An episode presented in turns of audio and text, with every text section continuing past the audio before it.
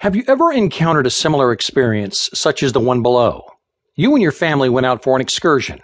Everybody was excited to plunge into the cool water, except you. You peeked into the pool and then backed out. The mere sight of it gave you the creeps. After a short while, you heard an explosion. You felt lightheaded and your heartbeat started to go crazy. The loud sound sent the chills up to your spine. You felt the urge to run, but you couldn't. Your difficult breathing was in the way. What can we do about our fears? Can we stop them?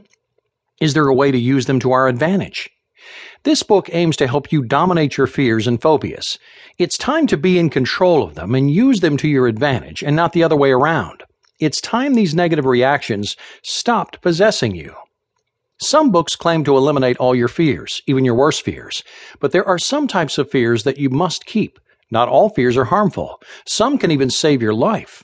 Deep and stubborn fears cannot be eliminated by simple techniques. You must know how to weaken them before you can dispose of them permanently. Oftentimes, there are no easy solution to such problems. This book teaches you effective techniques to control and even befriend your fears. You can treat them as temporary friends rather than permanent enemies and tormentors. Turn them into allies rather than captors. Then, when you have mastered the ability to conquer them, you can easily kiss them goodbye. Radical solutions to embedded problems require radical attitudes and mindsets, which in turn require radical changes. Thus, you must be willing to change radically before you can start using your fears and phobias to work for you while eventually getting rid of them.